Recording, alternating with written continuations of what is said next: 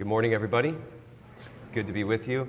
Uh, glad to have our visitors and old friends with us this morning. Look forward to spending time with you and catching up. And uh, I do invite you to turn with me, all of you, in God's Word to Psalm 133, taking a, a brief break from the Gospel of John. If you would turn to Psalm 133.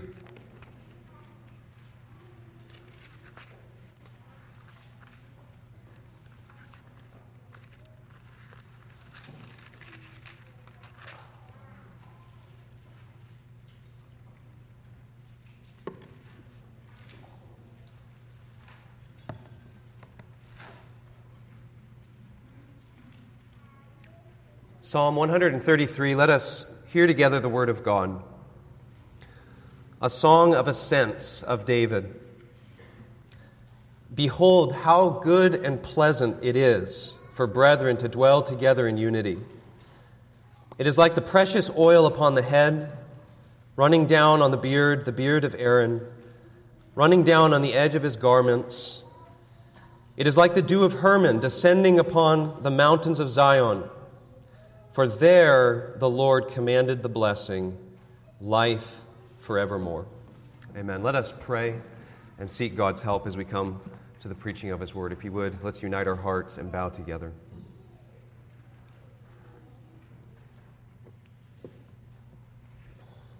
Our Father, we pray that you would continue to pour out upon this congregation a great spirit of brotherly love, that we would dwell together in unity for your glory. Father, all of us give you our deepest gratitude for your mercies to us as a church and how you have, by your grace, lavished upon us genuine, sincere Christian love.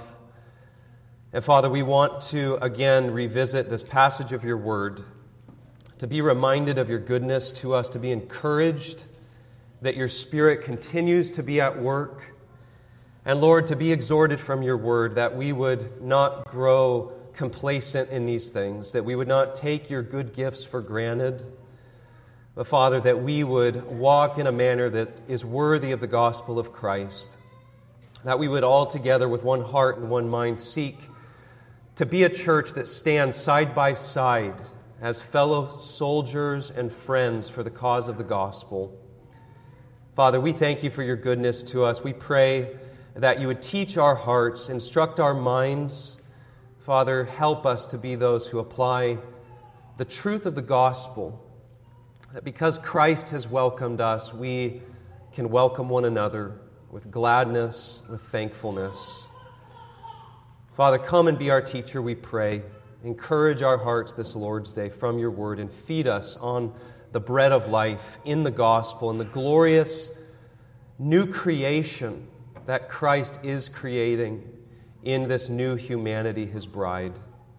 Father, cause us to be as a city set on a hill, cause us to be as light and salt in the world, that we would be different from the world that is plagued by division and sin, and that we would be those marked by unity and love and forbearance for one another. Help us, we pray. We thank you for your word. We pray that we would be built up in it this Lord's Day. We ask these things in Christ's name. Amen. There's a story, many of you have heard me say tell this story before. There's a story recorded for us in church history by it's, it's given to us by Jerome about the apostle John. So it's extra biblical church history, but it comes on good authority that the apostle John, who was the last living apostle, when he got to be a very elderly man, he would actually have to be carried by his disciples into the church where he would preach. And oftentimes his sermons would consist of nothing more than his exhortation of the congregation little children, love one another. It was that simple. And pretty soon, some of his disciples got somewhat annoyed and they asked John, Why do you keep repeating, little children, love one another? To which John replied, It is the Lord's command, and if this alone be done, it is enough. Now, if you've been with uh, us at Bethany for any length of time, you know I try to preach on Psalm 133 uh, once a year towards the end of the year um, regarding the subject of unity and love together in the body.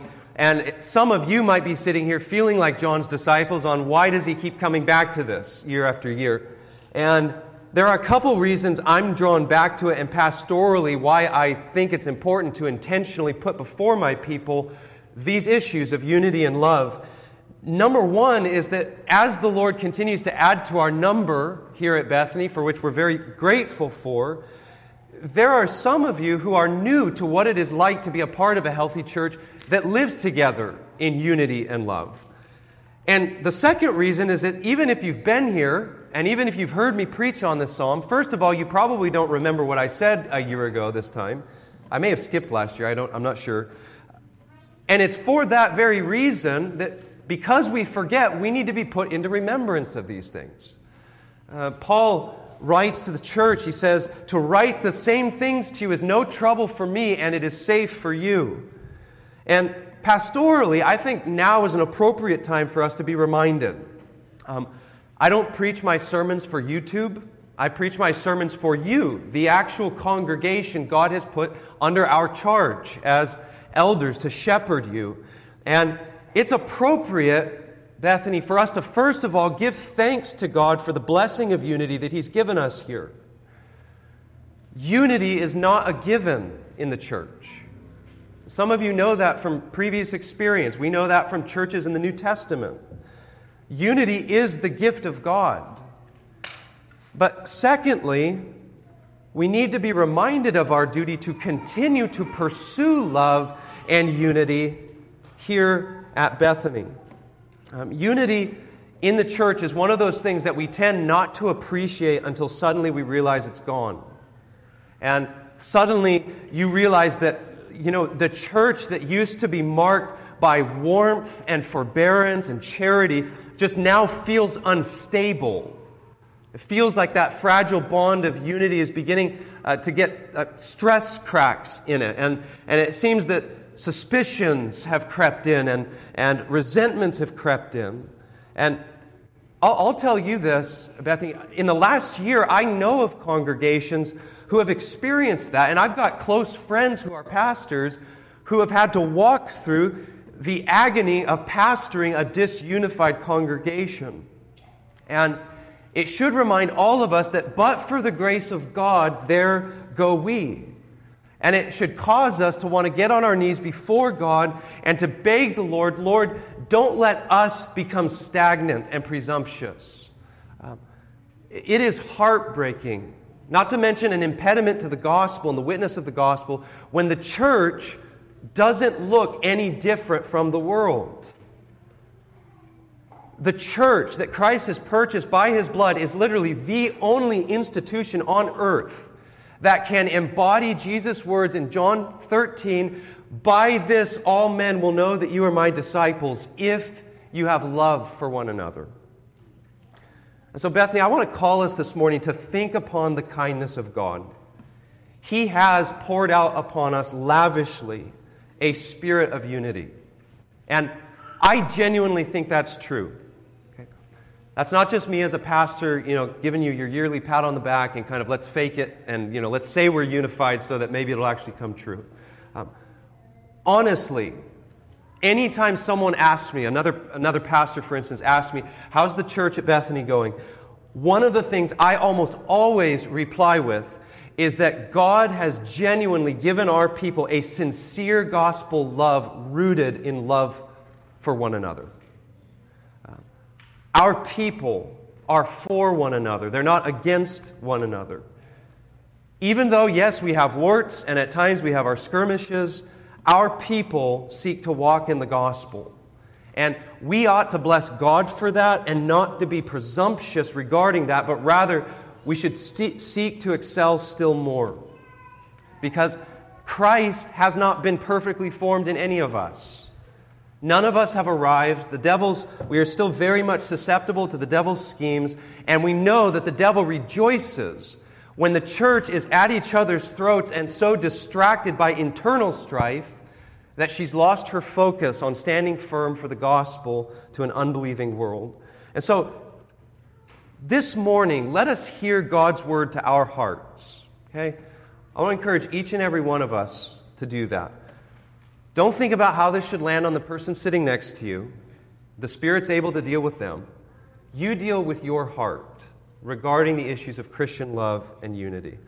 So let, us consider the text. Uh, in terms of outline, all I want to do this morning is outline the text, kind of draw out some of the main key points, and then at the end, we will draw out practical application for how we can pursue unity and love with one another. So let's begin by walking through the psalm. Okay, and if you don't already, I encourage you to have your Bible open to Psalm 133. This psalm, obviously, you realize it's a very short psalm. It's also a very simple psalm once you understand some of the imagery that's being used. Psalm 133 has one main thrust, and it's stated right there in verse 1 Behold, how good and pleasant it is for brethren to dwell together in unity. Okay? That's the main point of this psalm. If you walk away with nothing else, that's it. Verse 1 states the truth, and then verses 2 and 3 illustrate that truth. Okay? Now, just to orient us, to give us context, you'll notice from the small print at the top of this psalm that it's a psalm of ascents. And what that means is it's a part of the Psalter that would have been part of Israel's liturgy that would have been sung by Jewish pilgrims as they ascend up to Jerusalem for the feast to worship God as the people of God. That's what, that's what songs, uh, Psalms of Ascent are. And what that means and tells us is that brothers here, how good it is when brothers dwell together in unity, what that tells us is that brothers here is not referring to domestic bliss within the, fam- uh, the household, not denying that that's a refreshing thing as well, but this is, this is not domestic bliss, this is the corporate people of God bliss. Okay? And that would have been vividly understood by the Jewish pilgrim as he sung this psalm, as he ascended this mountain up to the city of God, and his eyes would land upon thousands upon thousands of his fellow Jewish kinsmen from all different walks of life, from all different tribes of Israel in different regions, and he saw them all making the same exact journey he was making for the same purpose to gather as the people of God to worship the one true God. And it was a picture for the pilgrim of we all together, not just my tribe, but all Israel. Even though we belong to different regions, we are the people of the Lord who has redeemed us from the land of Egypt. And that it's that covenant that the Lord has made with us which binds us together. Now, Christian, how does that apply to us in the church? In the new covenant, we are not merely bound by a common redemption out of a physical bondage into a particular physical land. In the new covenant, we are bound together by our common deliverance from sin, and that purchased by the very blood of God's Son, the Lord Jesus Christ. And how often we need to be reminded that that bond is literally stronger than any other bond there is in this world. To be united, not because we share in common our skin color, or our political leanings, or our particular preferences, or our pet peeves, or whatever it might be, we are united because you are in Christ and I am in Christ. And if, if we share the same Christ, we must receive one another because Christ has received us. Ephesians 4, Paul reminds us we share one Lord, one faith, one baptism, one fa- uh, Father. We are all indwelt by the same one Spirit of Christ who raised Christ from the dead, and we are all walking together towards the one and same new heavens and new earth, where we will be together with Christ and with one another forever. Christ Himself is the basis of our unity. If you're in Christ and I'm in Christ, we literally share a more intimate bond together than we share even with our physical unbelieving family. And when we grasp that, it has massive implications for how we live together. Because when the church lets the gospel and Christ Himself be at the center and the foundation of the reason why I love you and you love me and we dwell together in unity, when Christ is at the foundation of that, what that does is it makes immediately a million other issues become merely peripheral issues. What background we come from, what experiences we have or don't have, the things we share in common, the things we like, the things we don't like, all of those things become secondary matters. And you know, that's one reason that the, the gospel and the love that the church has for one another, that's one reason that the love of the church has always been unexplainable to the world. In the first century, this was astonishing. Jew and Gentile, Jew and Samaritan being brought into the same body, coming to the same Lord's table together, uh, slave and free, male and female. Uh, the world has no category for that. I mean, honestly, in the world, what sorts of people hang out with one another? It's the people that are just like one another, and they have everything in common with each other. Right? The rich hang out with the rich. Um, young people hang out with young people. Older people hang out with older people. People should look at the church and see all of these people who couldn't be more different in terms of what they have in common, speaking in a worldly sense, and they should be astounded when they look at the church and they see, yet they love one another. They sacrifice for one another. They should be astounded to see those stereotypes totally overthrown in the church as they see younger people gen- genuinely enjoying hanging out with the older people, as they see single people hanging out with the married, and on and on, people who have different opinions on all sorts of things, and yet they love one another. What is the reason for that? It's because Jesus died to make us his body. And we are now called as the church to demonstrate that unity that Christ has purchased through the way that we love and forbear with one another, how we weep with those who weep, rejoice with those who rejoice. There is a saltiness about the church that dwells together in unity. And, brothers and sisters, if you've been around Bethany for any length of time, I think, I, I hope at least, you've experienced something of that, the blessedness of that kind of culture. Okay? And we should give God praise and thanks for that that genuinely we are not constantly on the verge of civil war with one another. And that there aren't cliques and, and factions and parties and you know, on Sundays, everyone has nice smiles, but really we know behind the scenes, this group's with this side, and this group's with this side. We should praise God that He has genuinely given us that, that measure of love and unity together. Not, not perfectly, I get that, okay? But sincerely. And I think by the grace of God, He's given us a culture of, you know what, Jesus is Lord. He's bought my brother as well as myself, and therefore, by the grace of God, I want to serve Christ and honor Him in the way that pleases Him.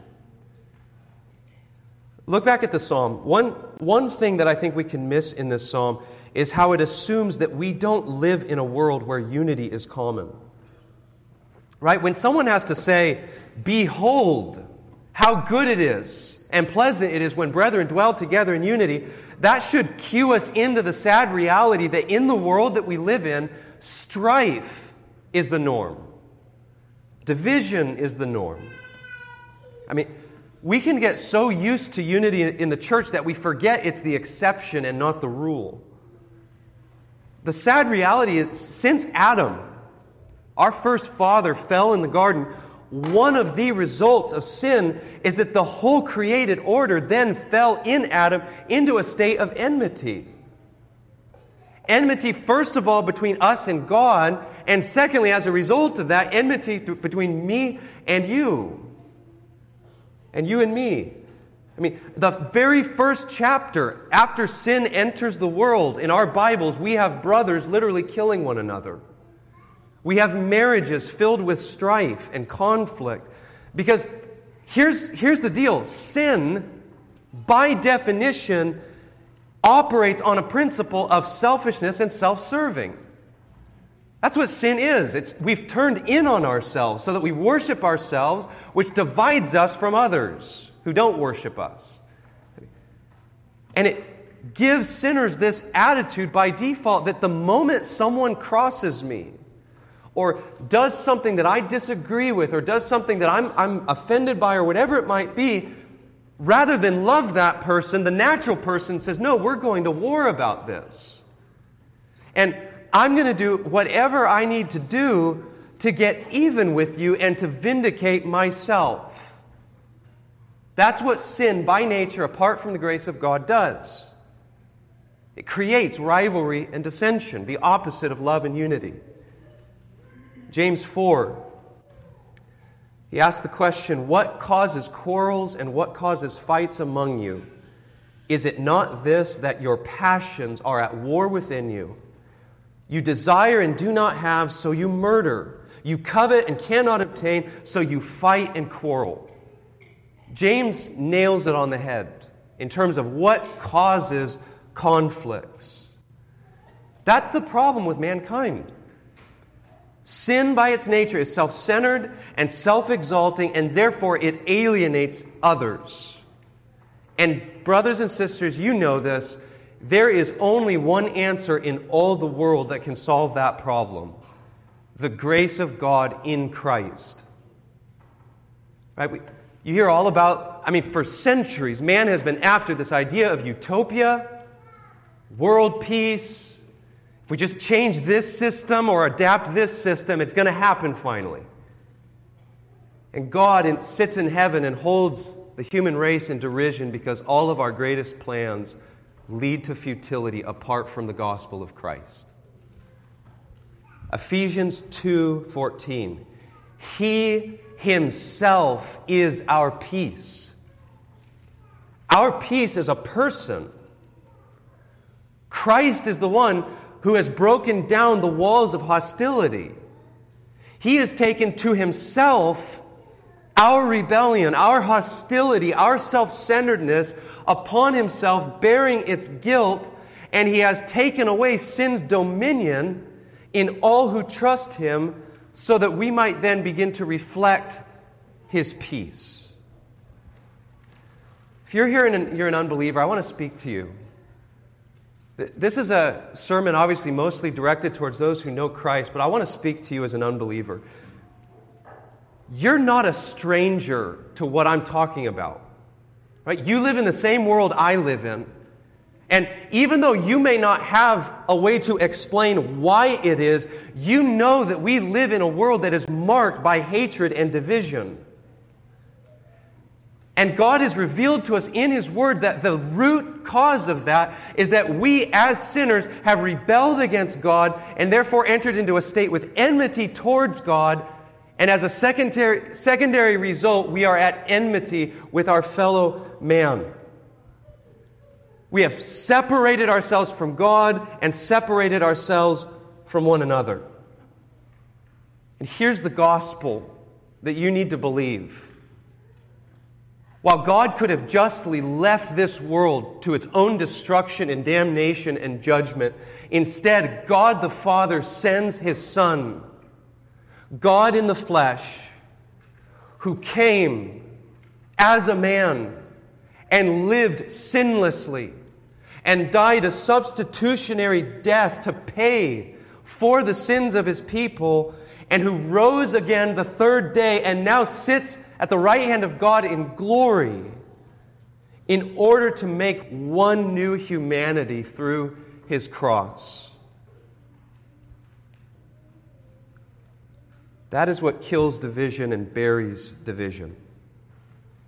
Not men's efforts at utopia and world peace, it is the blood of the Lord Jesus Christ.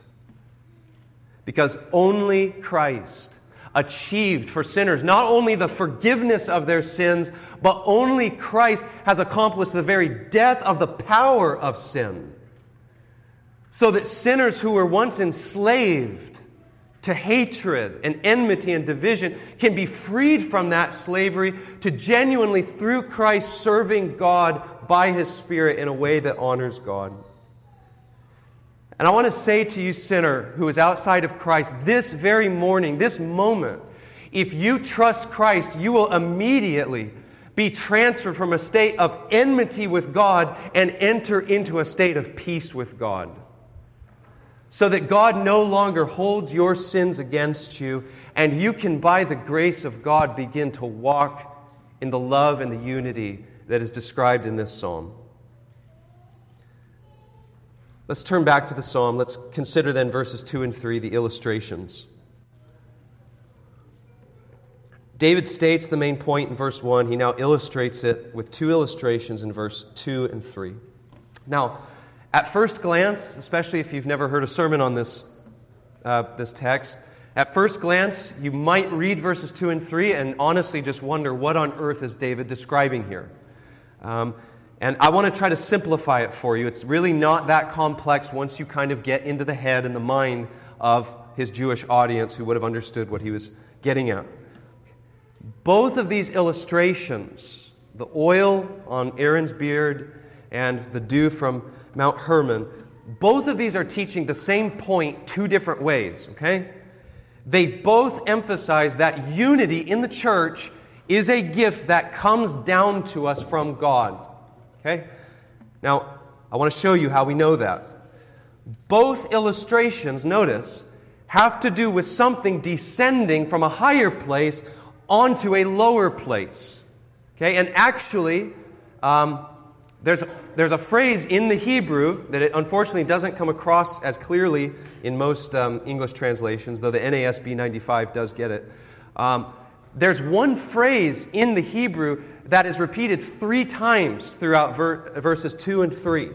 And if we were to translate it woodenly, it would say this, beginning in verse 2 it is like the precious oil on the head coming down on the beard, on the beard of Aaron, coming down on the collar of his robes. And then verse 3 it is like the dew of Hermon, which stands at about 9,000 feet, coming down on the mountains of Zion.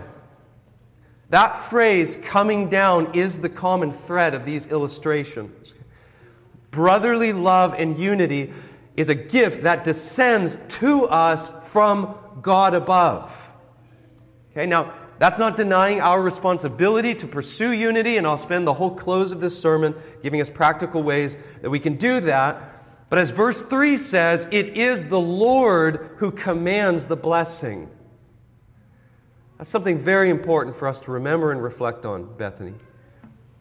The unity we have enjoyed and the fact that we have been kept as one mind is because God from heaven has graciously commanded the blessing. One commentator said, We have not so much attained this as the Lord has bestowed it. So that's the main point. Unity is a gift that comes down to us from God on high. But in addition to that overarching point, each of these illustra- illustrations paints the blessing of unity in a distinct way. Okay? Verse 2, with the illustration of Aaron's beard and Aaron being anointed with the anointing oil, stresses that brotherly unity sets the people of God apart. Okay? So his drawing our attention to the priests, to Aaron and the anointing oil, stresses that unity sets the people of God apart. Now, to show you that, I'm going to read you an excerpt from Exodus 30, verses 30 through 33. This is the section regarding the anointing of the priests with the anointing oil. Exodus 30, verse 30 through 33. God says, You shall anoint Aaron and his sons and consecrate them that they may serve me as priests, and you shall say to the people of Israel, This shall be my holy anointing oil throughout your generations. And notice, it shall not be poured on the body of any ordinary person, and you shall make no other like it in composition. It is holy, and it shall be holy to you. Whoever compounds any like it, or whoever puts any of it on an outsider, shall be cut off from his people. Now, if there's one thing you walk away with from Exodus 30 right there, it's that the priests in the Old Testament who are anointed with this oil are distinct. They are unique. They are set apart to God. And David, in using that as an illustration of brotherly love, is saying that kind of distinction, the way the oil made the priest distinct, that's what God's people are like when they dwell together in unity. And not surprisingly, the New Testament picks up this theme and calls the church a kingdom of what? Priests. Because we all who are in Christ have become in Christ priests unto God. We have entered into the Holy of Holies through our great high priest. And we are indwelt by the same Spirit. And when we love one another and are of one mind, we demonstrate to the world that truly there is something unique here. There is something distinct about the church. God is in their midst. And in fact, it's very, very fascinating. In 1 Corinthians 14, you remember the Corinthian church were guilty of all types of disorderliness, divisions, factions. Paul has to exhort them on how they're coming to the Lord's table and just acting totally out of sync of what love looks like. And chapter 14, Paul says this very interesting thing that if you come together and an unbeliever is in your midst, Paul says that if they see you doing things in order and doing things in a way in which you are loving your brother and serving the needs of your brother rather than selfishly serving yourself, Paul says the unbeliever will fall on his face and say, Surely God is amongst them. Unity sets the church apart and displays the glory of God in the gospel. But then there's this second illustration in verse 3, the picture of, of the dew. The analogy of the dew teaches us that unity, not only does it set us apart, but unity is refreshing. Okay? Dew often, in, the, in particular in the Old Testament scriptures, dew is often used as a, a, picture for refreshment and the restoration of new life. Okay? And Mount Hermon, again, put yourself in the mind of the Jewish pilgrim. Mount Hermon was the highest of its, of its mountain range. It stands at about 9,000 feet elevation. Okay? And it was well known still is well known for its lush greenery. Because of its elevation, it was const- it's constantly covered in snow and rain and dew. And Hermon is a picture of life and vitality. Well, compare that with Mount Zion, that sits at about 2,000 feet elevation. It's located about 100 miles away from Mount Hermon. And because of its elevation, it rarely got rain, and its summers can be very dry and its summer crops often depend upon the moisture and the dew descending upon it from Mount Hermon. And David here is saying that is what unity is like for the people of God. It is life giving, it is refreshing. There is nothing, some of you ex- have experienced this from previous church contexts. There is nothing that breeds discouragement like discord in the body.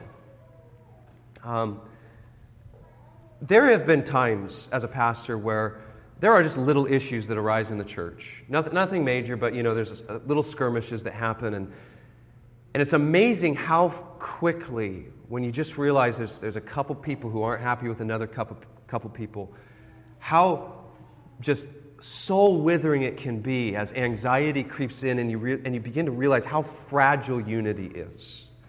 And you begin to realize what a blessing unity is that I've been taking for granted. And now the Lord is showing me that it's not just a given.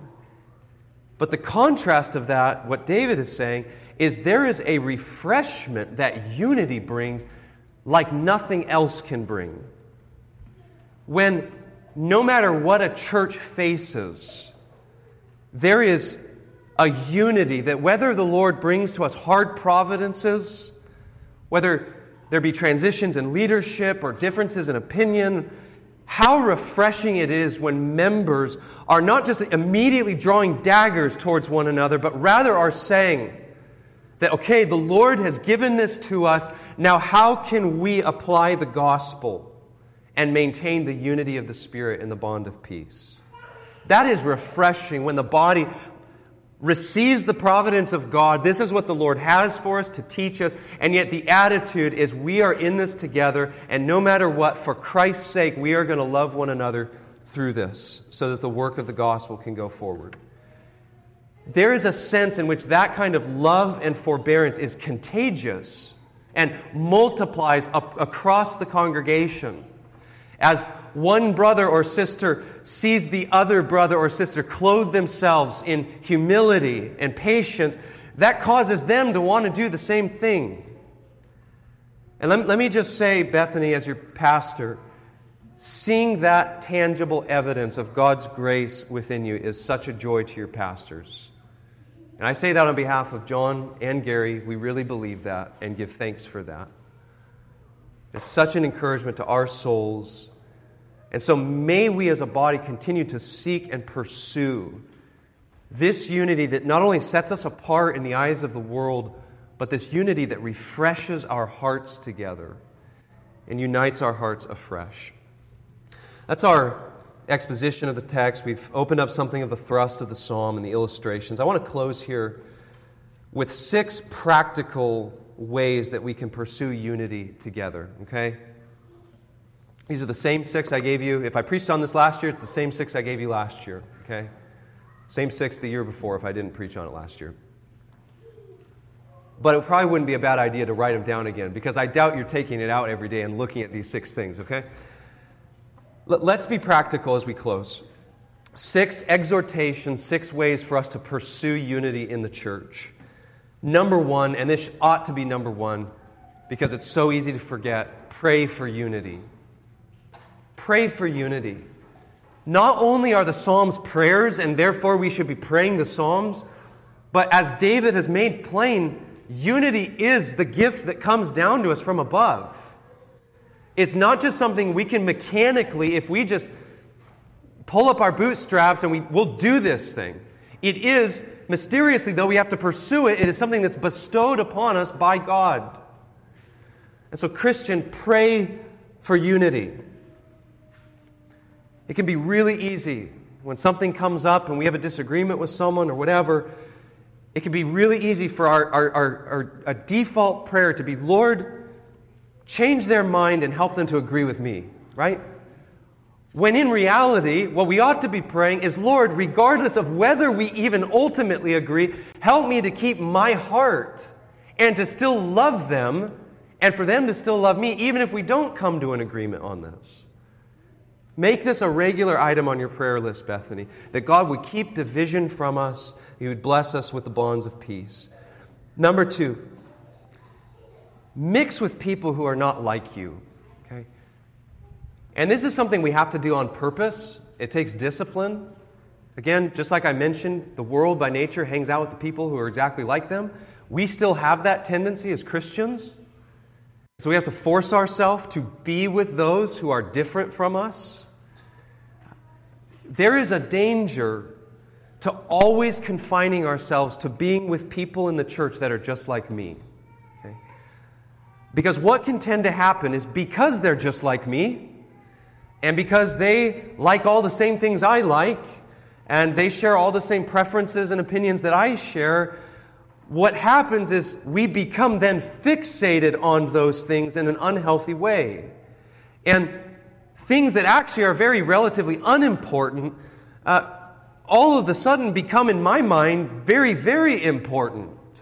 Um, and you tend to gravitate towards the same discussion and the same criticisms over and over, and it begins to slowly but surely breed contempt towards others because, not even on purpose, but we've made this thing the thing that is the basis of our unity but purposefully mixing with others who are very different from us. And by different, I mean different in every way. Not, well, not every way. I don't mean doctrinally, okay? I'm not, don't start hanging out with the Unitarians just for fun, okay? That's not, that's not what I'm talking about. Um, different from me in age, different from me in stage of life, taste, differences in terms of they see things differently than me in the world, doing that breeds a very tender and patient heart towards one another.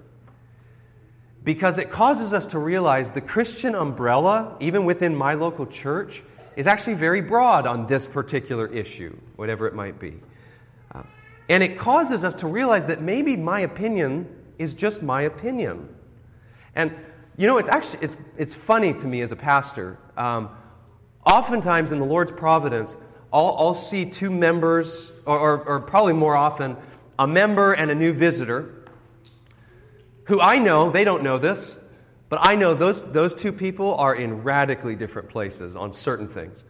And I'll see all of a sudden, you know, in God's providence, they start hitting it off and their relationship is, you know, they're hanging out. My way of approach to that is I need to get in the middle of that and make sure those people don't talk to each other for the sake of just not letting this thing blow up. My approach is, Lord, this is how the church functions. And I pray, Lord, that you would teach them what it means to walk in love towards one another. When they discover that they have really different opinions on this, Lord, teach them to have forbearance and patience.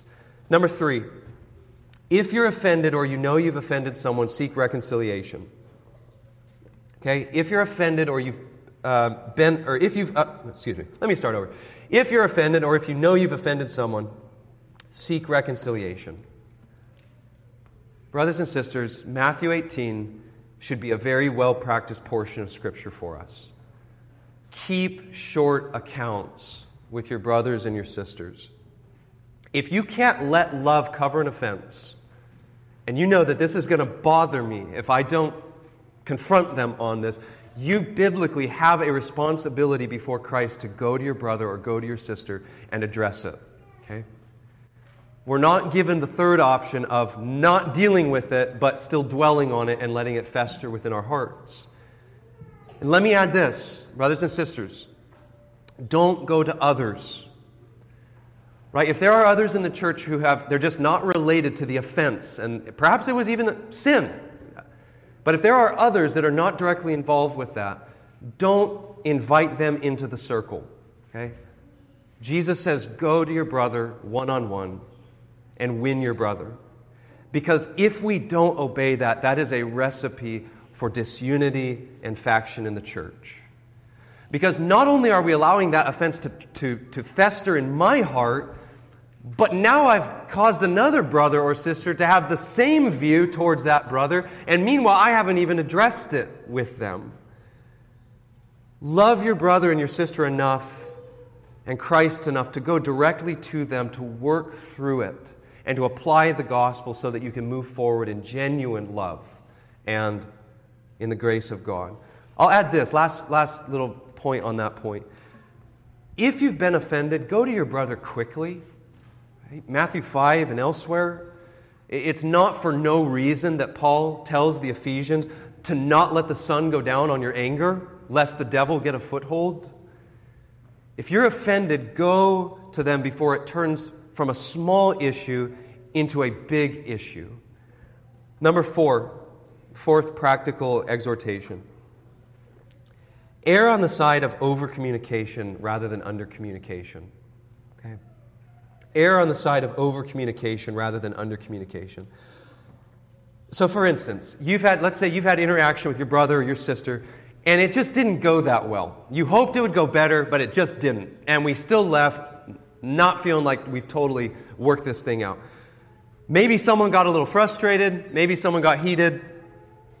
Don't just assume that everything is fine and that everything is okay. There are many small things. We shouldn't do this, but this is the reality. There are many small things that we allow to grow and to fester into something very serious that could have just been nipped in the bud. And so, if you think, you know, I have a feeling that not everything is just totally okay between us, just things as simple as a hey, on a Sunday morning, pulling your brother aside and say, hey, brother, I just wanted to make sure we're okay. Are you still offended with me? Or maybe you have to confess sin. And, brother, in our last conversation, I don't know if you even knew or not, but I got a little heated in my heart, and I want to seek your forgiveness. Will you forgive me? That kind of just erring on the side of caution, that kind of face to face communication goes a long way in preserving unity and love within the church. Number five, learn the difference between preference and principle. Okay? Learn the difference between preference and principle. This is a very challenging area for Christians. I'm still growing in this. You're still growing in this. We will grow in this until the Lord takes us to, to Himself. One of the most challenging things for us is to learn how to triage the importance of certain issues. Okay? There are righteousness and sin issues that are black and white, right? Very plain. There's no room for us to budge on those things. Then there are prudence issues or wisdom issues, which it's not black and white. Rather, it's just seeking to understand the, the wisest way forward in, in light of certain gray areas and things like that. And then thirdly, there are, at the bottom of the rung, there's preference issues. And these are things that, you know, I just like to do it this way because that's the way I am. Right? There's nothing right or wrong about it. It's just I am who I am, and that's how I've always done it. The perennial challenge for us is because of our remaining corruption, we are always tempted to move things that belong on that bottom rung of preference up to the top rung, right? And those opinions become the, the tests of orthodoxy, right? And you know, whether you're actually a Christian depends on whether you agree with me on, on these things. And Christian, learn the difference between those things. Ask yourself, when you're trying to evaluate the importance of a disagreement or whatever it might be, Ask yourself is there actually a biblical principle that is clearly being violated here? And if there isn't, be very patient. Okay? Be humble, be long suffering with those who might see things differently than you. Don't make those, per, um, those preferential issues things that divide us in any way. Number six, lastly, as we come to a close. Learn to let love cover a multitude of sins. Learn to let love cover a multitude of sins.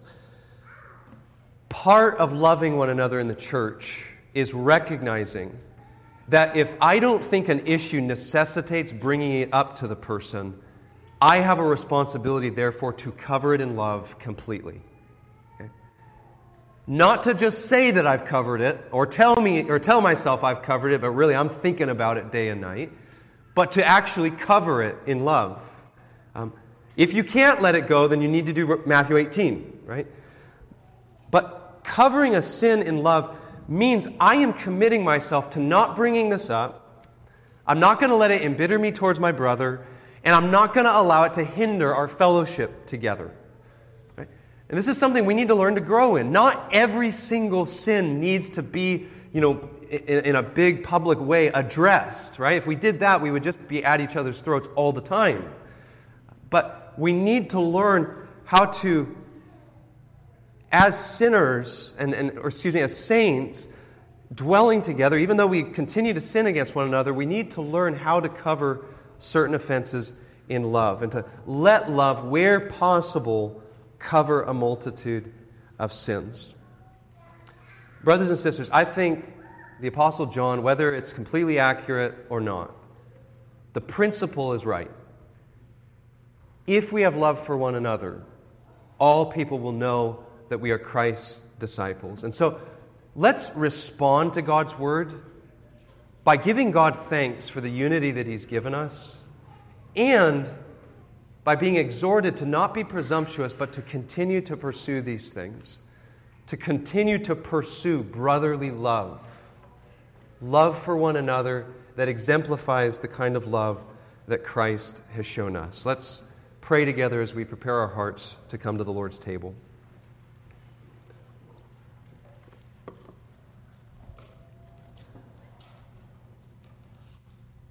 Father, we again commit ourselves to you. We pray that you would write your word upon our hearts. Lord, forgive us for where we have failed to pursue these things all of us All of us, Father, this morning know that we have not loved one another perfectly as Christ has loved us. We thank you for that reason that we have Christ. We thank you that He is our peace, He is our righteousness, He is our perfect shepherd. He is the one who has welcomed all of us. With a perfect knowledge of all of our sins, He died to have us and to make us one. Father, cause us, if Christ, the sinless one, died to love us, cause us, Father, who are sinful, to love one another. We pray that you would grant us this gift from above. Cause us, Lord, to not take it for granted, to just presume that it will always be something that you afford to us, but cause us to respond with thankfulness and gratitude. Lord, prepare our hearts now as we come to the Lord's table. We pray, Father, that you would renew our faith, renew our assurance, give us a fresh, a fresh knowledge of the grace of Christ towards sinners. Lord, as we often sing, we pray that your Spirit would convict us of our sin and then lead to Jesus' blood. Lord, it is good for us to be convicted so that we can afresh apply the gospel to our hearts that we can be reminded of the infinite sufficiency of Christ to forgive all the sins of all of his people, that there will never be a shortage of grace in him, and to be, remember, to be reminded of his tender heart towards us. Father, bless us and draw near to us, we pray. We ask in Jesus' name. Amen.